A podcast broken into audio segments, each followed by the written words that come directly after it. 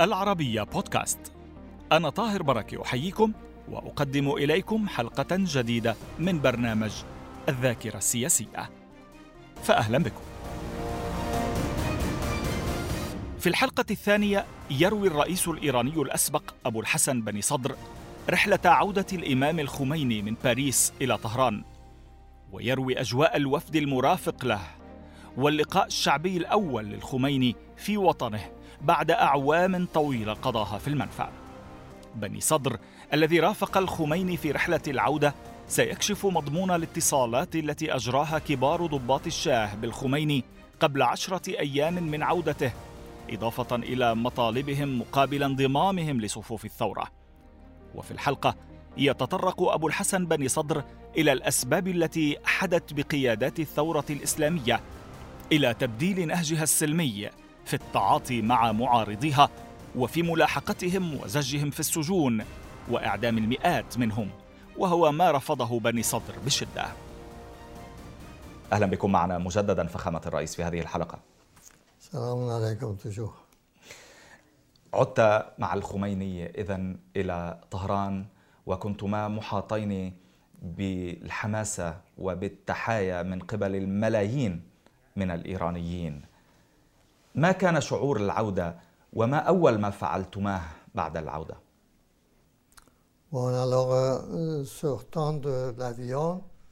عندما نزلت من الطائرة لاحظت أن رجلي دين صعد إليها، وقف أحدهما على يسار الخميني والثاني على يمينه، ثم رافقاه إلى خارج الطائرة.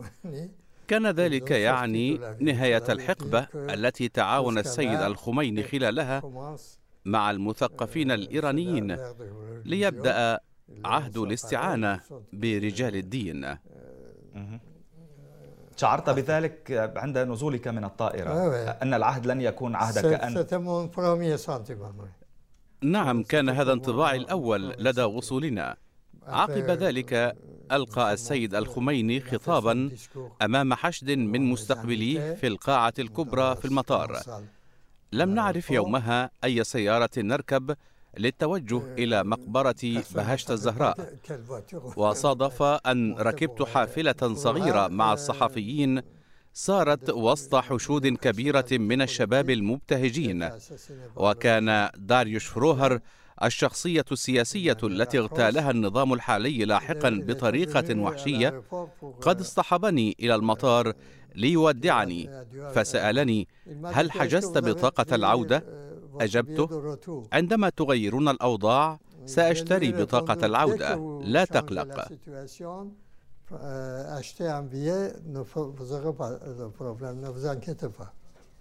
كانت الاشتباكات لا تزال مستمرة، لم يكن الوضع مستتبا على الإطلاق، كان لا يزال هناك الكثير من المؤيدين للشاه ولنظامه. وبكل بساطة وصلت طائرة الخميني وأنت معه على متن هذه الطائرة إلى طهران ولم يعترضها أحد. هل هذا عادي بالنسبة إليك؟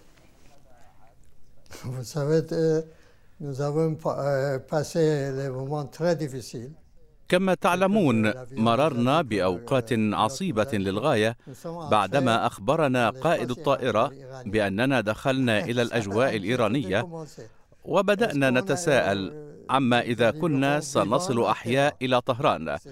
ويجب أن أقول لك إنه قبل عودتنا اتصل بي السيد فروهر ليخبرني أن الضباط مستعدون للاعتراف بالثورة والانضمام إلى السيد الخميني، لكنهم كانوا يريدون الحصول على ضمانات خطية بالحفاظ على سلامتهم الشخصية.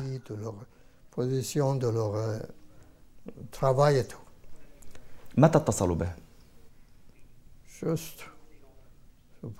اتصلوا قبل نحو عشرة أيام من عودتنا.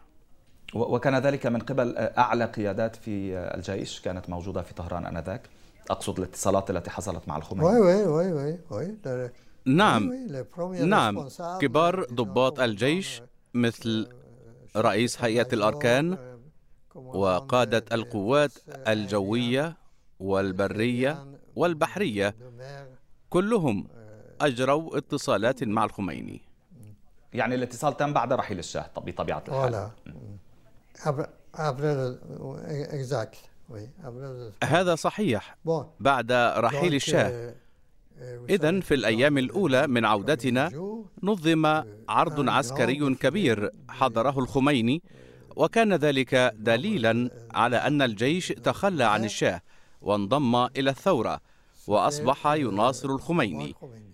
هناك وثائق تبين عدم فهم للذهنية الإيرانية من جانب الرئيس كارتر ومستشاريه، حيث قرر كارتر إرسال ضابط أمريكي إلى إيران ليخلف الشاه ويقود الجيش لقمع الثورة الإيرانية، وهو قرار يفتقر إلى المنطق.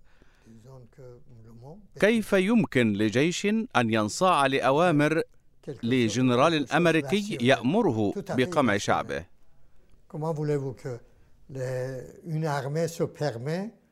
être commandé par un Américain, un général américain contre son peuple.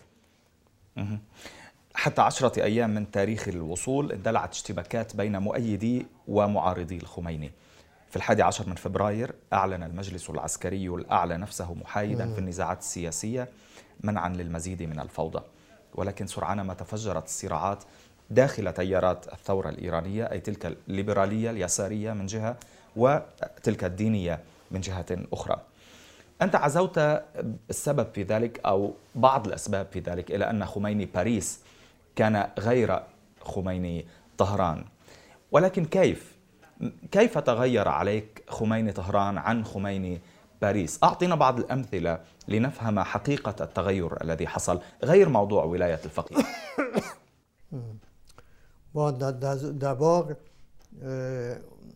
بداية قبل الحادي عشر من فبراير وتحديدا عشية اندلاع الثورة الإيرانية عقد اجتماع عبر فيه البعض عن يقينهم بأن الجيش سيقدم على انقلاب عسكري يؤدي إلى حمام دم، لكنني لم أتفق مع هذا الرأي وقلت إن الجيش فقد معنوياته وتشتت، وتاليا لا يستطيع الإقدام على انقلاب عسكري. وحتى إن فعل ذلك يجب عدم ارتكاب الخطأ ذاته الذي ارتكبناه إبان الانقلاب على رئيس الوزراء محمد مصدق.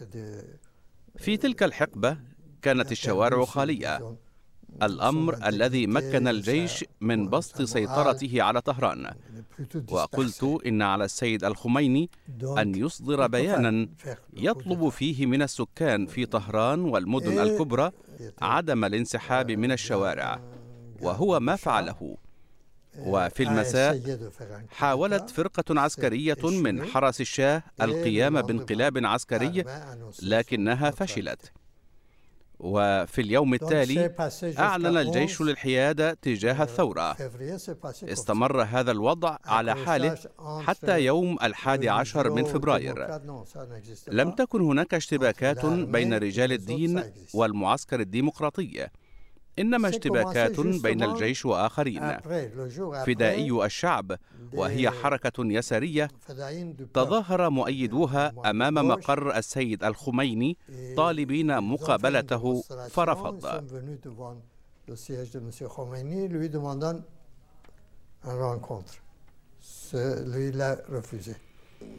هذه دلائل التغير.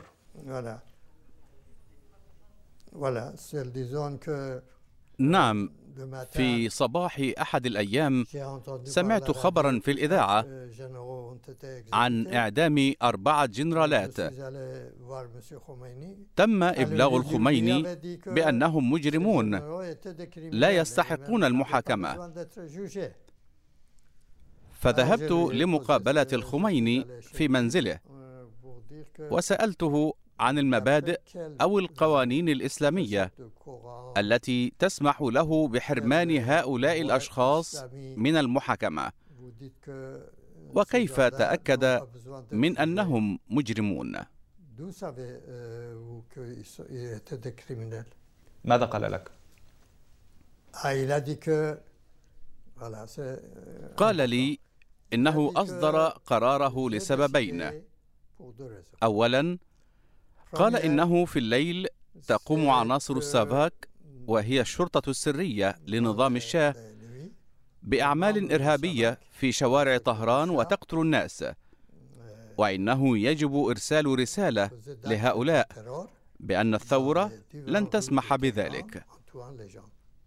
السبب الثاني إن اليساريين يتهموننا بأننا متساهلون وأننا توصلنا إلى تسوية مع الجيش. لقد استغل الخميني الوضع لأن عوائل الشهداء والأئمة كانوا يطالبون بالإعدامات، وللأسف المنظمات السياسية كانت تحض أيضا على استخدام العنف. لم أكن وحيدا في تبني هذا الموقف، لأن السيد بازارغان كان يعارض الإعدامات أيضا.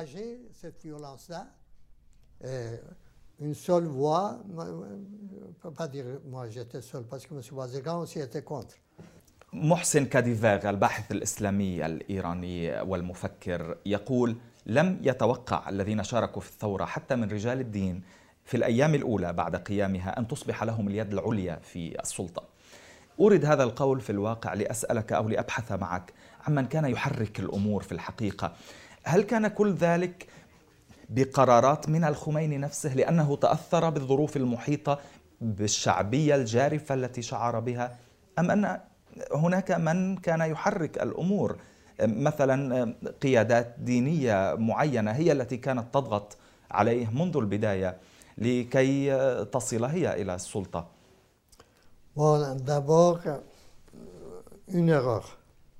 بداية ارتكبنا خطأ، إذ قبل وصولنا إلى إيران كنا نعتقد أن عدم وجود مرشد للثورة مقبول من غالبية الشعب لن يساعدنا على إحداث تغيير في المجتمع. عندما بدأت بنشر أخبار عن نشاطاتي اليومية كرئيس للجمهورية من خلال مذكراتي التي دونت فيها ما يتعلق بأنشطة رئيس الدولة اليومية، وقد قمت بذلك بعدما بدأت تساورني شكوك. حتى ذلك الحين كان أشخاص قريبون مني يقولون لي: لولا الخميني لما كانت وقعت أعمال العنف. لكنني لم أكن أصدق أقوالهم، لأنني كنت مقتنعا بأن الخميني ليس مضطرا إلى القيام بذلك بحكم موقعه كزعيم ديني. رغم ذلك قررت أن أتحلى باليقظة، وحاولت التأكد مما إذا كان الخميني يقف وراء أعمال العنف والإعدامات التي نشهدها. قررت بالتشاور مع مستشاري نشر تقرير يومي، فإن تدخل الخميني فذلك سيعني أنه وراء كل ما يحدث في البلاد، أما إذا حدث العكس فيعني أن الخميني لم يكن على دراية بما يحصل، وعندها نستطيع مقاومة الذين يريدون فرض سلطتهم علينا. في أوقات حاسمة تدخل الخميني.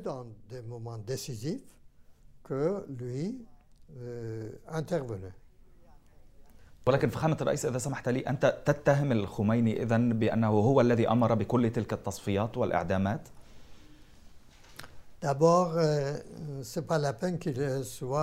بداية ليس بالضرورة أن يكون وراء كل ما حصل، ولكن يكفي أن يجسد هو العنف وآخرون يرتكبون الجرائم حتى من دون إبلاغه. ورغم ذلك في يوم ما قلت له إن هناك من يقول إنك المسؤول عن الإعدامات في البلاد، فنفى ذلك.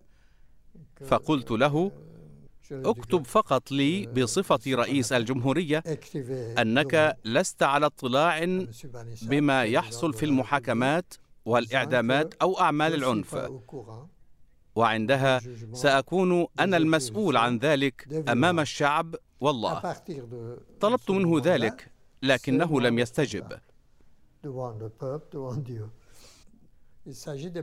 بالنسبة لسجناء الحرب العراقية الإيرانية المحكومين والذين يمضون عقوبتهم في سجون النظام، عين الخميني ثلاثة قضاة لإعادة محاكمتهم لمعرفة ما إذا كانوا لا يزالون متمسكين بموقفهم المعارض، فإن بقوا على موقفهم نفذ فيهم حكم الإعدام. وبالفعل أعدم أربعة آلاف سجين خلال ثلاث ليال فقط. هذا جواب واضح عن سؤالك. أربعة آلاف؟ نعم، السيد منتظري يشير في مذكراته إلى إعدام ما بين ألفين وسبعمائة وثلاثة آلاف وسبعمائة، لكن الإيرانيين المقيمين في الخارج أعدوا قائمة بالسجناء الذين أعدموا وعددهم يتجاوز الخمسة آلاف. فخامة الرئيس، أمر الخميني بتشكيل مجلس الشورى الثوري ثم حكومة مؤقتة مهمتها تنفيذ قرارات مجلس الشورى هذا. عين مهدي بازارغان رئيسا لأول حكومة بعد الثورة، وكما يشير هاشمي رفسنجاني في مذكراته، جلس بازارغان على الأرض في منزل الخميني في قم ومعه وزراء حكومته. فقط حصيرة على الأرض جلس عليها الخميني مع الوزراء الجدد وقد خلعوا أحذيتهم. كان هذا مؤشرا لما سوف يأتي، فالحكومة بات عليها أن تذهب إلى قم بدلا من أن تأتي قم إلى طهران. هل يمكن تسجيل هذه المرحلة ومن ثم إصرار الخميني على خطوة الاستفتاء على جمهورية إسلامية فقط وليس جمهورية إسلامية ديمقراطية على أنها بداية ما تصفه بالانقلاب الخميني على الثورة؟ بلى، في ذلك الوقت لم نعتقد أن الأمر يتعلق بانقلاب عسكري، والسيد الخميني تحدث في مقر إقامته في فرنسا عن جمهورية إسلامية ديمقراطية، وكان يقول إن الإسلام يعني حكم الشعب، أما الديمقراطية فهي بالنسبة له كلمة يكتنفها الغموض.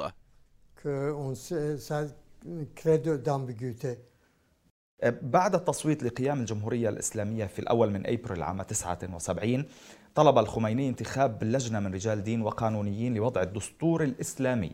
أنت عارضت ذلك مع بازارغان وإبراهيم يزدي وصادق قطب زادة بشدة، وقلت لهم هذه دكتاتورية رجال الدين. عند هذه النقطة قلت لهم هذه دكتاتورية رجال الدين.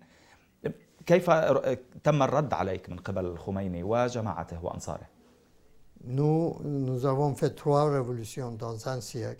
تعرفون، لقد شرحت لكم، نحن قمنا بثلاث ثورات خلال مئة عام، وهي ثورة ألف وتسعمائة وخمسة وألف وتسعمائة وستة وحركة مصدق، ثم ثورة ألف وتسعمائة وثمانية وسبعين وألف وتسعمائة وتسعة وسبعين، ولكننا أخفقنا في بناء دولة القانون. إن من يحكمون ليسوا صناع الثورة، فالشعب هو الذي صنعها، والأقلية الحاكمة لا تدرك معنى الديمقراطية، وهم يجهلون حتى الخطاب الإسلامي الذي يدعو إلى الحرية.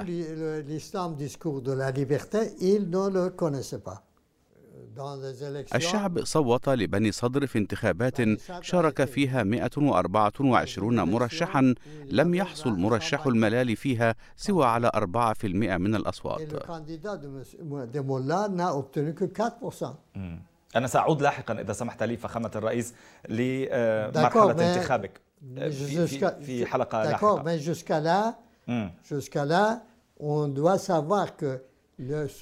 لكنك طرحت سؤالا مهما يتطلب شرحا ملائما.